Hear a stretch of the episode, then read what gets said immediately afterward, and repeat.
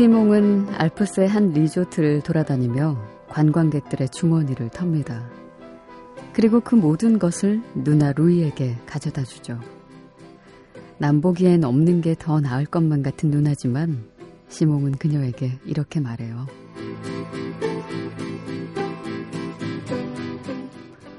돈은 다 가져도 돼. 난 없어도 돼. 누나의 동생이면 돼.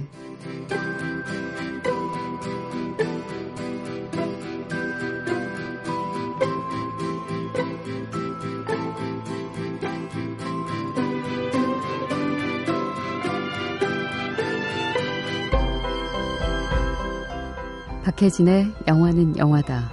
안녕하세요. 박혜진입니다. 처연한 아이의 이 말, 어른들의 마음을 참 아프게 했습니다. 그저 내 곁에만 있어달라는 어린아이의 고백이 말이죠.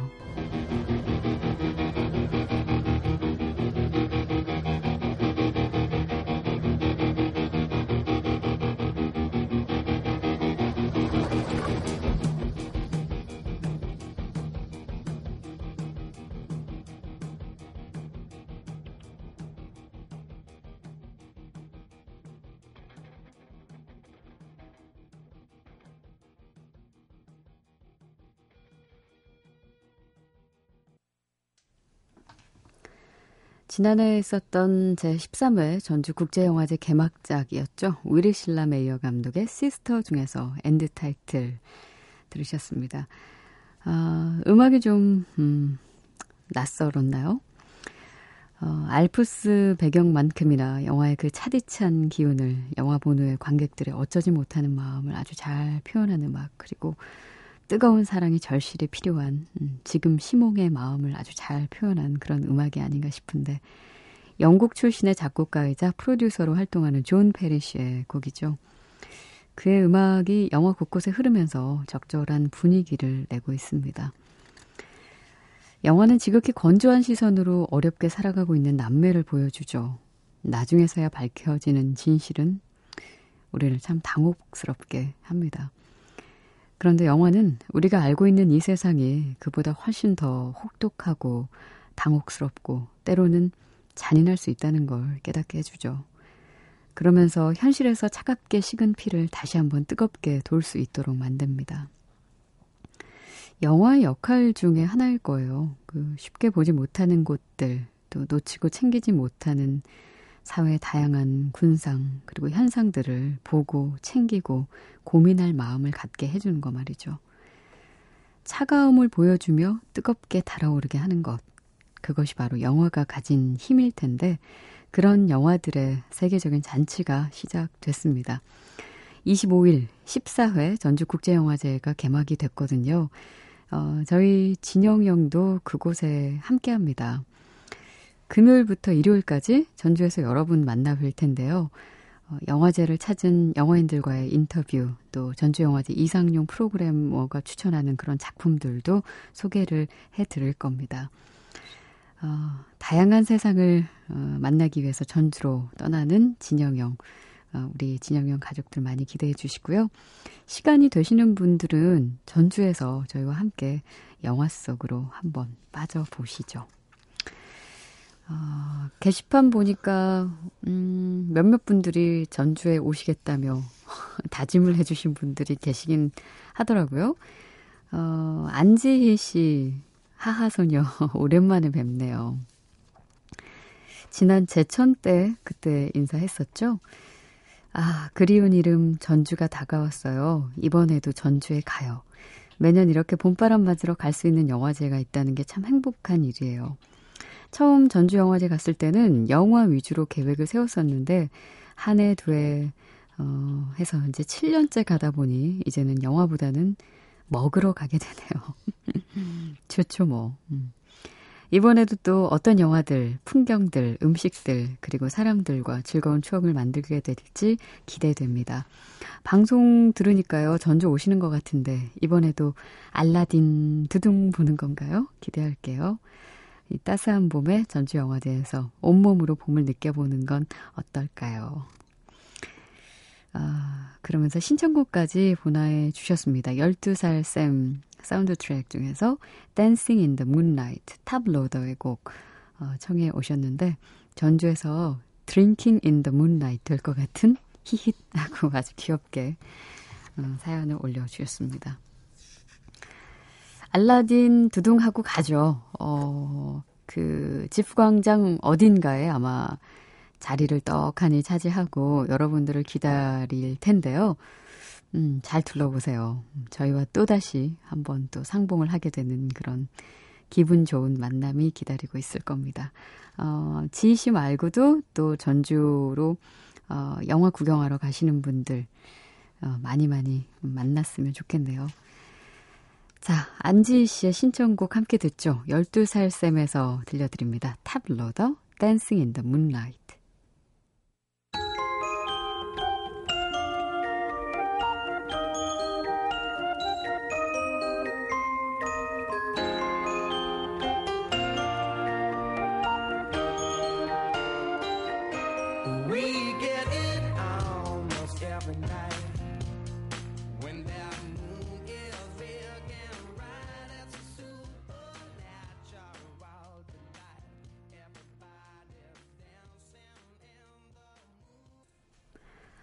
열두 살 쌤, 탑로더의 Dancing in the Moonlight, 하하소녀에게 들려드렸습니다. 안선미 씨, 처음 듣는데 목소리 너무 달달해요. 일이 있어서 밤새야 되는데 이번에는 언니랑 같이 있어야겠습니다. 그리고 6785번으로 오늘 하루 계속 다른 사람들한테 깨지고 혼나고 그랬는데요. 네 목소리 듣고 스트레스가 싹 가라앉았어요. 힐링엔 영화는 영화다가 역시 최고네요. 그럼 전 다음 주 중간고사 공부하러 안녕히 계세요 하고 보내주셨습니다.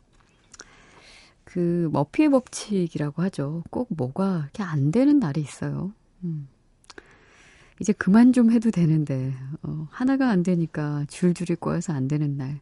그런 날은 그냥 오늘 이러고 말겠지 하고 생각하면 또 다음 날은 더 좋은 일들이 몰려서 오겠지 하고 그렇게 받아들이세요. 5920번으로 저희 반에서 레미제라블 패러디하다가 시험기간도 오고 해서 취소를 했는데요.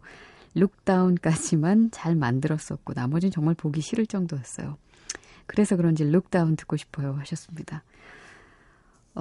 이 레미제라블 영화가 많은 분들에게 정말 힐링 영화로 마음의 위로를 주면서 실제로 패러디도 많았었죠.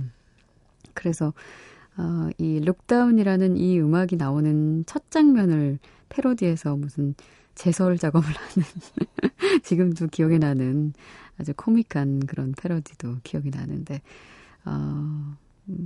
이렇게 패러디를 하는 분들이 여전히 많이 계시군요.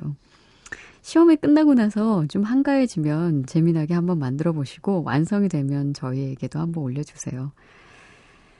자, 휴잭맨과 러셀 크로우 그리고 많은 그 죄수들이 함께 이 노래를 불렀었죠. 거의 오프닝 씬에 흘렀던 룩다운 보내드립니다.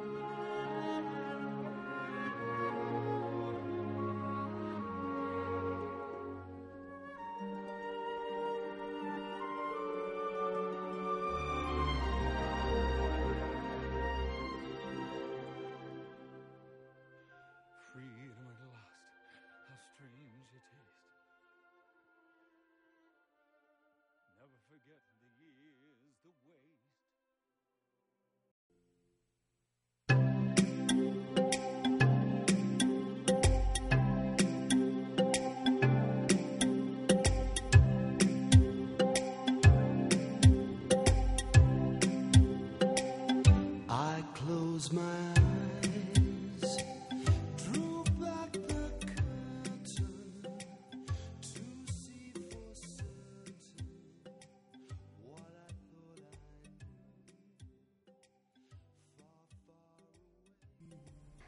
요셉 and the amazing technicolor dreamcoat에서 제이슨 도노반의 Any Dream Will Do. 이 곡 청해 주신 분 계세요. 김혜영 씨. 봄하면 가장 먼저 생각나는 노래. 중학교 2학년 때 전교생이 200명도 안 되는 조그만 시골 학교로 실습을 나오신 교생 선생님께서 첫사랑 이야기 해달라는 여학생들의 성화에 못 이겨 첫사랑 이야기 말고 대신에 노래를 하겠다며 불러주신 곡이 바로 이 노래 Any Dream Will Do입니다. 그때부터 이 노래 들을 때마다 그때 그 잘생겼던 교생 선생님, 시골 중학교 교정의 그 따뜻한 봄 햇살과 향기, 또 친구들, 오랜 시간이 지난 지금도 참 행복한 기억으로 남아 있습니다. 언제라도 좋으니 봄이 가기 전에 꼭 듣고 싶어요 하시면서 청해 주셔서 들려드렸습니다. 앤드류 로이드 웨버와 팀 라이스 콤비가 68년에 만든 뮤지컬이에요. 그 야곱의 아들 12명 중에 막내로 태어난 아주 총명하고 영특한 요셉이 아버지의 사랑을 독차지하자 형들의 질투와 모함으로 결국 이집트의 노예로 팔려가서 고생을 하다가 나중에 파라오의 오른팔이 된다는 그런 이야기죠. 99년에 영화로 제작이 됐고요. 그리고 영화에서 그 요셉 역은 가수 도니 오스몬드가 맡았습니다. 그리고 조금 전 들려드렸던 이 노래 Any Dream Will Do는 뮤지컬 마지막에 흐르던 곡이었죠. 봄 되면 정말 그 교생 선생님에 관한 추억이 있네요. 사실 저도 교생으로 나간 적이 있고 제 기억 속에 되게 기억에 남는 교생 선생님도 있는데 김혜영 씨 덕분에 저 역시 추억을 하게 됩니다. 그리고 그전에 함께 하셨던 곡은 영화 레미제라블에서 휴잭맨과 러셀 크로우 그리고 그 등장했던 죄수들이 함께 불렀던 곡이었죠. 룩다운까지 들려드렸습니다. 레디! 영화는 액션!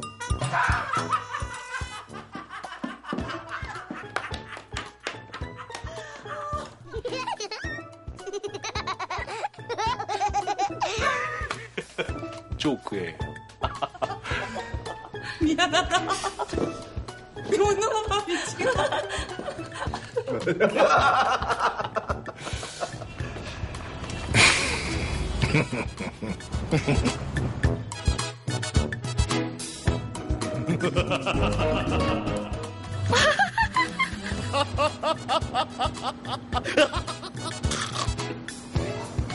왜 웃어? 영화는 웃습니다.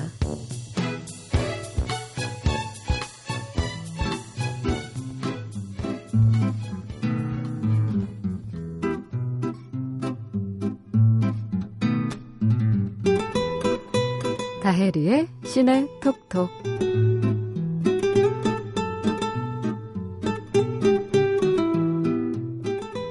어서 오세요. 네, 안녕하세요. 네. 네.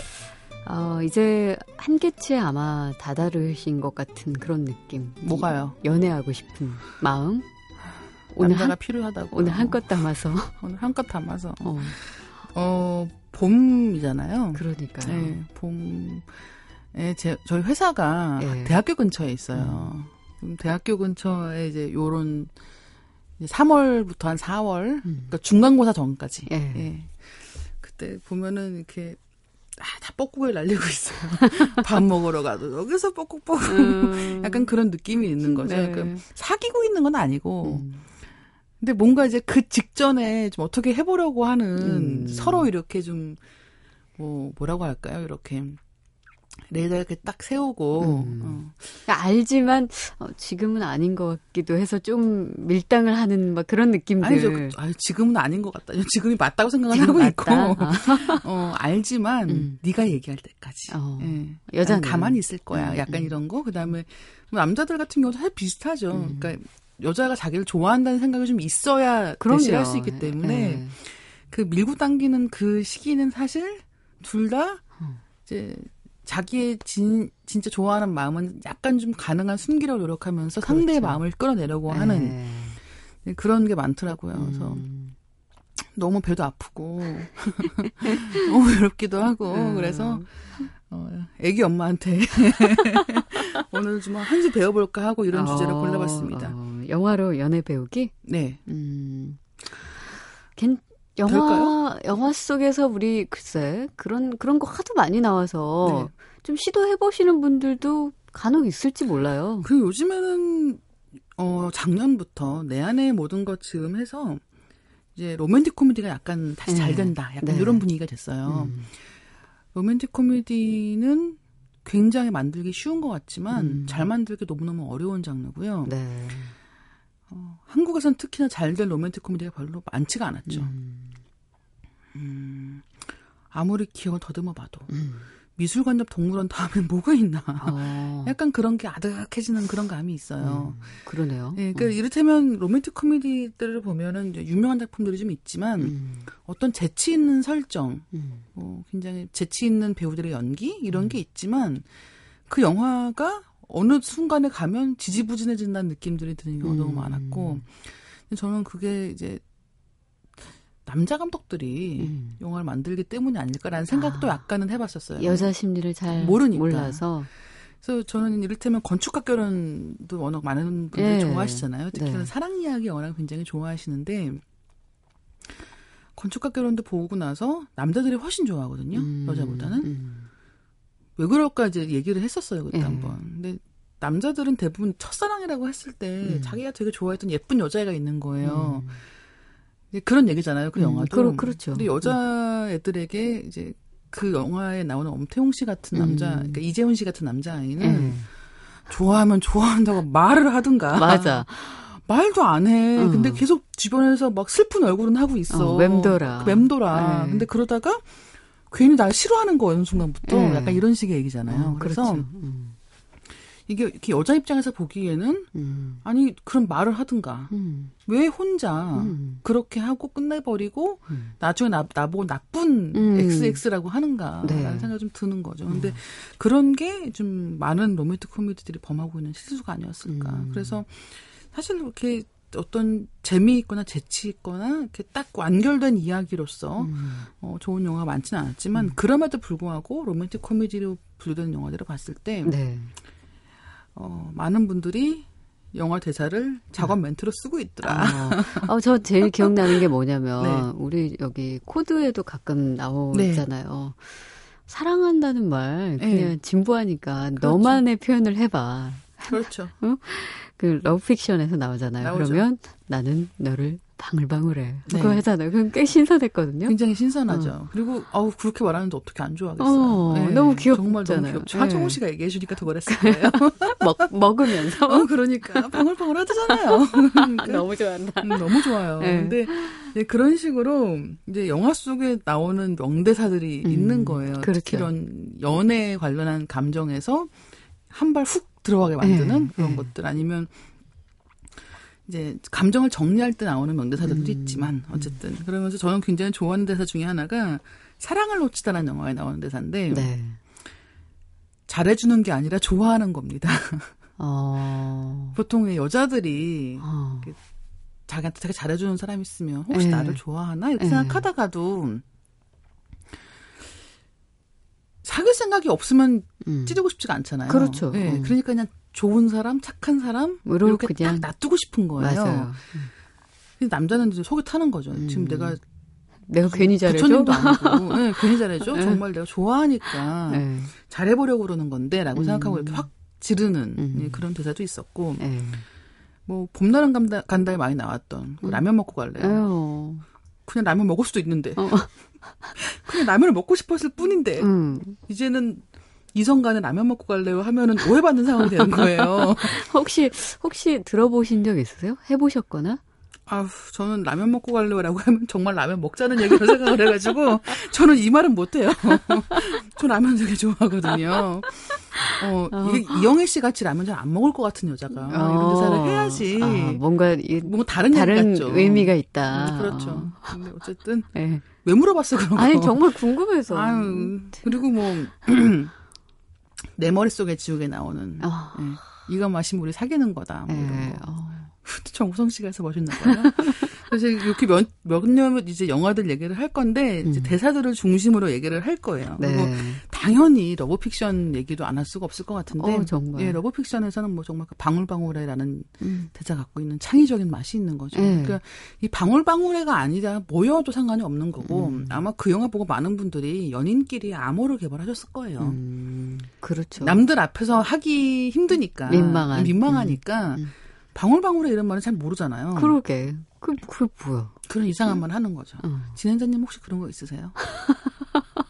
자, 러브픽션에서 음악을 한 곡 듣고 오겠습니다. 김지훈, 방울토마토.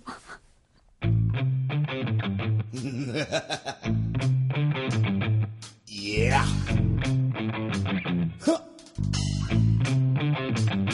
Let's go.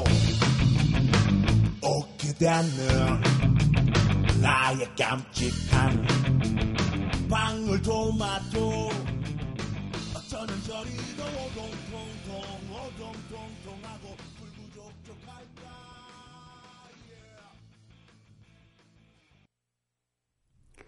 러브픽션에서 김지훈 방울토마토였습니다. 러브픽션에 나오는 대사들 중에서 사실 연애에 관련한 가장 큰 충고 중에 하나는 저는 정말 남자분들이 꼭 명심해야 할 그런 게 아닐까. 여기서 공효진 씨하고 하정우 씨가 둘이 싸우다가 네. 이제 뭐 그런 얘기를 하는 거죠. 이제 막 공효진 씨가 화를 내니까 너 생리하냐 이렇게 말을 하는 게 있단 말이에요. 공효진 씨가 이제 정색을 하고 얘기를 하죠.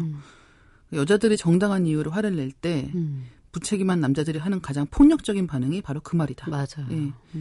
여자들은 자궁에 뇌가 달려있다고 생각하는 그런 남자들. 너도 그런 남자들이냐. 약간 이런 식으로 화를 낸단 말이에요. 근데 남자분들께 정말 하고 싶은 말은 정말 이런 말을 하시면 안 돼요. 이런 말 하는 사람 진짜 많이 있나요? 근데? 어느 나라에 살다 오신 거예요? 되게 좋은 연애만 하셨구나. 아니. 연애가 아니라, 그러니까 이거는 뭐 이렇게 둘이 싸우는 상황이 아니라고 해도, 그러니까 제3자의 맞아, 말을 하지 않더라도 그렇죠. 머릿속에서 그렇게 생각하는 사람은 있을 거예요, 많이. 이렇게 대놓고 얘기 안 해도 오늘이 그날이야. 약간 이런 식으로 얘기하기도 하고. 그렇죠. 그러니까 뭔가 신경이 좀 예민한 것 같은데, 뭐, 네가 그럴 이유가 그밖에 더 있겠어라는 식으로 이렇게 얘기를 한단 말이에요. 근데 이게 나와 있잖아요. 그러니까 가장 폭력적인 반응이라는 거죠, 이게. 그래요. 예, 그러니까 마치 너는 생각할 능력도 없고 지금 네가 화를 낸다면 머리를 생각하는 게 아니라 그런 이유일 거야 라는 식으로 반응을 하는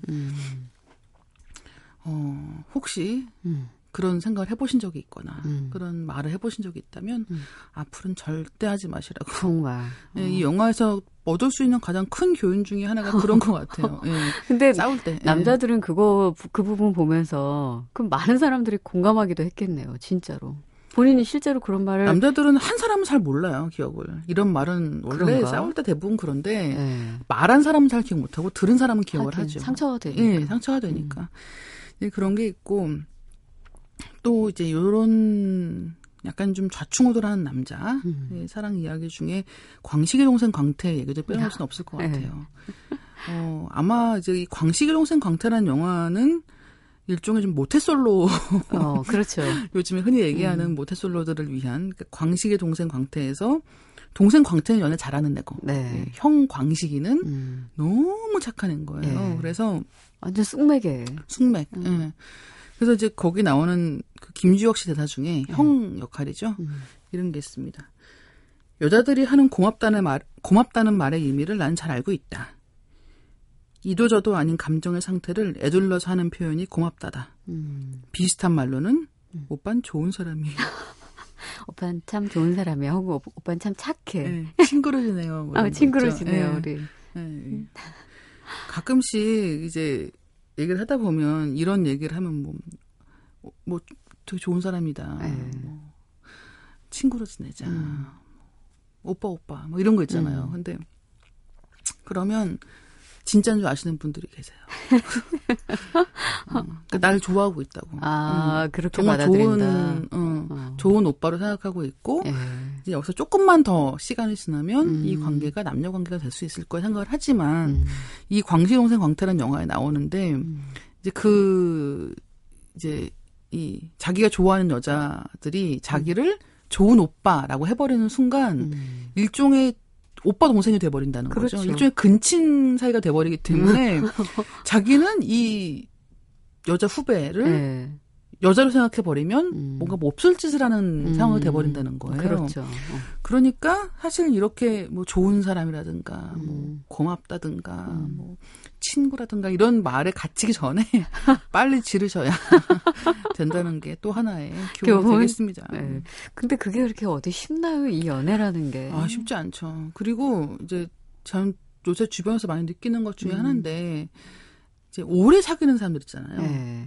8년, 9년 이렇게 된 사람들 보면 이제 결혼을 한다면 이 사람하고 할 건데 이 말을 언제 해야 될지 타이밍을 잘 못 잡는 경우가 너무너무 많은 거예요. 아. 왜냐하면 너무 익숙해서? 특별한 이벤트 같은 게 없잖아요. 그러니까 특별한 사건, 사고가 없는 거예요. 그러니까 항상 그렇죠. 익숙하니까. 항상 지금까지 지내온 것처럼 앞으로도 쭉 시간이 가고 있으니까 그걸 굳이 어떤 계기로 어느 날 갑자기 결혼하자는 말이 안 나오는 거죠. 근데 이 광식의 동생 광태에서 정경호 씨가 하는 대사 중에 이런 게 있거든요. 뭐 결혼하자고 했어. 사랑한다는 말만으로는 못 잡을 것 같아서. 대부분 여자들은 이렇게 되면은 뭐 좋아요 이렇게 되죠. 그렇죠. 예, 근데 이제 이 그냥 이대로도 괜찮으니까라고 생각하고 시간이 가다 보면 그렇게 오래 사귄 분들 중에 헤어지는 분도 되게 많거든요. 많더라고요. 예. 근데 그게 뭐 사랑하지 않고 이런 게 아니라. 어느 순간에는 약간 결정을 해야 되는 시기가 오는 것 같아요. 그런 게 아닌가라는 생각도 굉장히 많이 했고 봉태규 씨가 하는 가장 근사한 말은 네. 이런 겁니다. 남자는 여자랑 잘 때도 속마음은 윗돌이 안주머니에 넣어둬야 해. 목욕탕 가서 귀중품 맡겨놓듯이. 진심을 얘기하면 안 된다. 아, 성공하는 관계는 거짓말을 해야 된다. 이런 관계. 근데 네. 실제로는 그러면 안 돼요. 그 되게 진실성 있게 여자들 그거 다 아는데. 원래 알고 속아주잖아요. 안 속아주시나 봐요. 뭐 하나 거짓말하는 것 같으면 바로바로 걸렸다만 봐라. 막 이러나. 뭐 그리고 이제 이 광식의 동생 광태가 전형적인 그 모태솔로 형의 이제 남자 주인공이 등장한다고 생각을 하면 이제 선수들이 등장하는 영화도 있었죠. 작업의 정석. 네. 저는 이 영화에서 손혜진 씨가 아, 정말 예쁘구나. 그 사랑스럽다는 게 어떤 건지를 그 사실 뭐 같은 동성끼리는 뭐, 아, 예쁜가 뭐 그렇게 생각하고 넘어가는 일인데. 이 손예진 씨가 작업의 정석에서 보여주는 어떤 그 선수로서의 예. 노련함. 남자가 가자는 곳에 가서는 안 돼. 남자가 오게 만들어야지. 근데 손예진 씨니까 가능한. 저는 이 영화를 다시 보면서 그거 생각을 했어요. 이게 아, 작업이라는 게 뭐 많은 경우가 있겠지만 특히 여자의 경우에는 그냥 얼굴이 예쁘고 손예진 씨 같으면 그냥 가만히 있어도 작업이 되는 거죠. 그래서 여기서 이 작업의 영상에서 너무 웃긴 것 중에 하나가 뭐냐면 차 사고가 나죠. 예. 접촉사고가 나는데 거기서 이제 막 사고를 내고 나서 손대진 씨가 막 그렇게 얘기를 해요. 제가 이쪽으로 가려고 했는데요. 큰 차가 와서 싱 하고 지나가서 이런 얘기 제가 하면 얼마나 화가 나겠어요. 근데 손혜진 씨가 하니까 큰 차가 와서 싱 하고 지나갔다고 하니까 얼마나 무서웠는데요. 그러잖아요. 그렇죠. 바로 딱 그거잖아요. 좀 하시네요. 아 연기 요즘 연습 중이라서 그렇죠. 이해하세요. 그래서 저는 이 영화를 다시 보면서 뭐 작업의 기술 같은 거는 없다. 어떤 면에서는 일단 예쁘고 애교 많고 그런 게 타고나는 게 아닌가라는 생각과 더불어 나의 캐릭터는 역시 현영 씨에 가깝다. 개장만도 못한 니은아라는 대사가 있지 않습니까? 근데 보면서 나는 좀 저런 사람이 아닌가. 아니요. 그건 진짜 왜 많은 분들이 나는 우리 다혜리 기자와 비슷하게 자기 자신의 그 매력을 모르고 사실은 알 것 같기도 해. 다혜리 기자는. 아시죠? 근데 다음에 뭐 시험이라도 볼까요? 말로만 지금 그렇게 하시는 거 아니에요. 굉장히 매력 있어요. 네, 다음 영화를 얘기할게요. 내 안에 모든 것 얘기를 할 건데요. 네. 아마 이제 이 작업이라는 거, 뭐 연애라는 거 이런 게 결혼한 다음에는 필요가 없다고 많이 생각을 하잖아요. 그래서 저는 내 안에 모든 것이 왜 흥행이 잘 됐는가라고 생각을 하면 그런 주부님들의 마음을 건드린 거예요. 그렇죠. 정말로. 저는 제가 최근 들어서 몇 달 동안 이제 살림을 집에서 하게 되느라고 뭐 청소하고 빨래하고 이럴 때 이제 홈쇼핑을 보게 된 거예요. 신세계인 거죠. 홈쇼핑 굉장히 하거든요. 그 세계를 맛보셨군요. 네, 지금 맛보고 있거든요. 매일매일. 근데 거기서 저는 이 시간에 저렇게 물건을 계속 사려고 하는 사람들을 상대로 말을 하는 사람들의 화법이라는 게 약간 좀 특이한 거예요. 다른 시간대 프로들하고 약간 달라요. 근데 그게 뭐냐면 혼자 있는 사람, 외로운 사람, 칭찬받을 일이 없는 사람이란 말이에요. 예. 그러니까 어머니한테 아니면 이제 뭐 부인 되시는 분이나 집에서 많은 시간을 보내는 가족이 있다면 진짜 그거 해주셔야 돼요. 예. 잘했어. 뭐 예뻐 이런 말이 굉장히 중요하거든요. 그러니까 홈쇼핑은 계속 그 말을 파는 거거든요. 근데 내 안에 모든 것도 보면 임수정 씨는 물론 이제 굉장히 잘 나가고 예쁘고 이렇게 나오고는 있지만 가만 보면 굉장히 외로운 사람이란 말이에요. 사랑에 굶주렸어. 그렇죠. 네. 이제 그러면서 이제 심지어 이제 남편인 이성균 씨는 이왕 이렇게 된 거 아예 헤어져 버리자라고 생각을 하고 그렇죠. 이름이 성기인 예, 굉장히 여자 관계가 화려하고 작업을 다니는 남자한테 부탁을 하죠. 그 류승용 씨. 네, 류승용 씨 완전 대박. 정말 네, 정말 대박이죠. 근데 거기서 이제 류승용 씨가 하는 것들이 정말 뻔한 누가 봐도 노골적인 바람둥이의 멘트들인데 넘어가잖아요. 넘어가죠. 그런 거 듣고 누가 넘어가요? 생각하지만 그런 얘기 들으면 귀여운데 이렇게 생각하는 거예요. 그렇죠. 네, 그래서 류승용 씨의 철학이 있습니다. 세상에는 운명을 믿는 여자가 있고 우연을 믿는 여자와 믿지 않는 척하는 여자가 있다. 그러니까 모든 여자는 다 우연을 믿는 거예요. 예. 그러니까 거기에만 조금 더 건드려주면 되는 그런 식으로 얘기를 하고 그러면서 자신감이 엄청나죠. 날 향한 경멸이 멜로로 전환되는 순간 운명이라고 착각하게 될 겁니다. 막 이러면서 이성균 씨한테 이제 막 이렇게 자기 찰 수 있다. 당신 안에 꼬실 수 있다. 그러면서 뭐 자신감에 찬 얘기를 막 하는 거죠. 근데 그 영화를 보면 그러니까 여자는 일단 예쁜 게 아무래도 중요한 것 같고 예. 그게 어쩔 수 없는 것 같아요. 이런 모든 영화들에서 예. 그 임수정 씨도 예쁘잖아요. 예. 그런 어떤 작업을 걸고 싶은 마음을 들게 하는 게 굉장히 중요한 것 같고 남자 같은 경우는 허황된 자신감 이런 영화들의 남자 주인공들의 공통점은 아주 잘생긴 배우는 잘 안 써요. 해리가 셀레를 만났을 때 빌리 크리스탈처럼 예.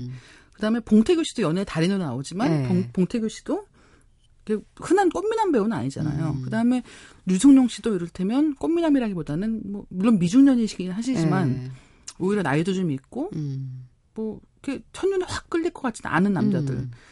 그 사람들의 무기는 바로 자신감? 자신감? 호도가 아니고 자신감? 약간 그런 느낌도 들고 그렇습니다. 연애할 때는 근데 뭐든 여자도 그렇고요. 남자도 그렇고 그 좋아하는 마음을 좀 표현할 수 있는 그 자신감. 네. 그게 제일 1순위인 것 같아요. 뭐 다 떠나서. 그게 제일 1순위고 특히 이제 이런 영화들에서 그런 작업의 장면들을 보여줄 때 그런 대목들에 굉장히 심혈을 기울이는 것 같아요. 그리고 그렇죠. 그 대사들을 배우들이 되게 자연스럽게 딱 내뱉는 순간 저렇게 별거 아닌 말 한마디도 괜찮은구나 맞아요. 라는 생각이 드는 거죠. 그래서 류승용 씨가 이제 얘기하는 말 중에 그런 게 있는 거죠. 웃으니까 아름다우시네요. 본인도 알고 있죠? 이렇게 얘기를 하는 거예요. 그 별 얘기 아닌 것 같은데. 진짜 별 얘기 아니죠. 근데 이제 그런 말도 굉장히 좋은 시작이 된다. 네. 사실 뭐 너무 좋은데 우리 뭐 어떻게 해볼까요? 그런 게 아니잖아요. 맞아요. 그러니까 뭔가 이제 처음에 어려울 때는 이렇게 간단한 말로 해보시는 건 어떨까? 류승룡 씨가 영화에서 노래도 부르잖아요. 네. 내 안에 모든 것에서 매일 그대와를 부르는데 오늘은 마야의 버전으로 들려드립니다.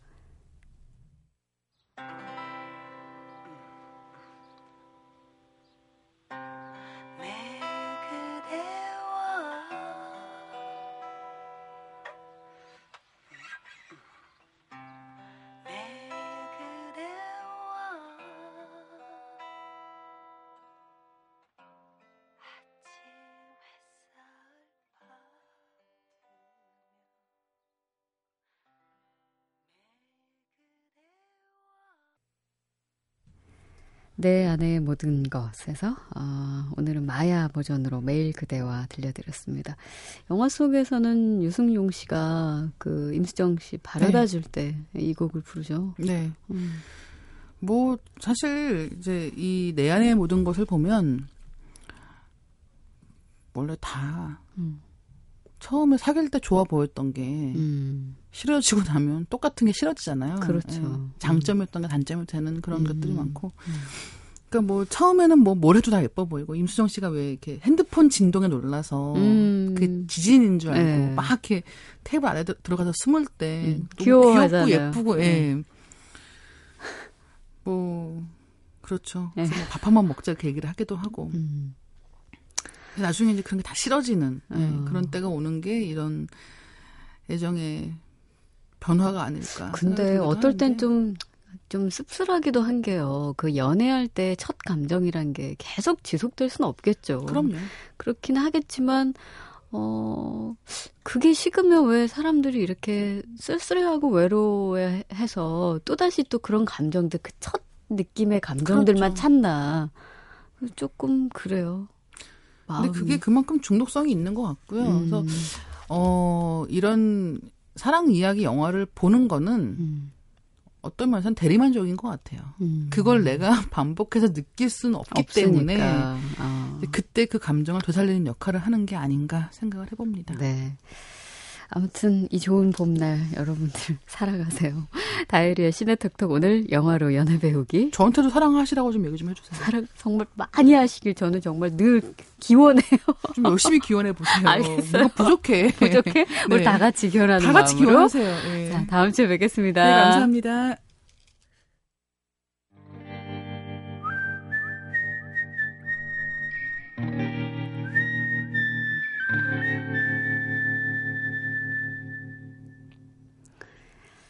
오늘 다혜리의 시네 톡톡 들으시면서 한때 사랑했었던 첫사랑 혹은 짝사랑 그런 대상 혹은 지금 사랑하고 계신 그분이 떠오르셨나요? 오늘 이 끝곡을 들으면서 추억이 있으신 분들은 한번 그 추억을 좀 끄집어내셔도 좋을 것 같고, 아니면 지금 사랑하고 계신 분들은 그 사랑을 더 키우시는 그런 곡이 됐으면 좋겠네요. 은하해방전선에서 인디밴드 뇌태풍의 첫사랑이 생각나는 이 밤 들려드립니다. 끝곡으로 함께 해주시고요. 저는 내일 올게요. 박혜진의 영화는 영화다.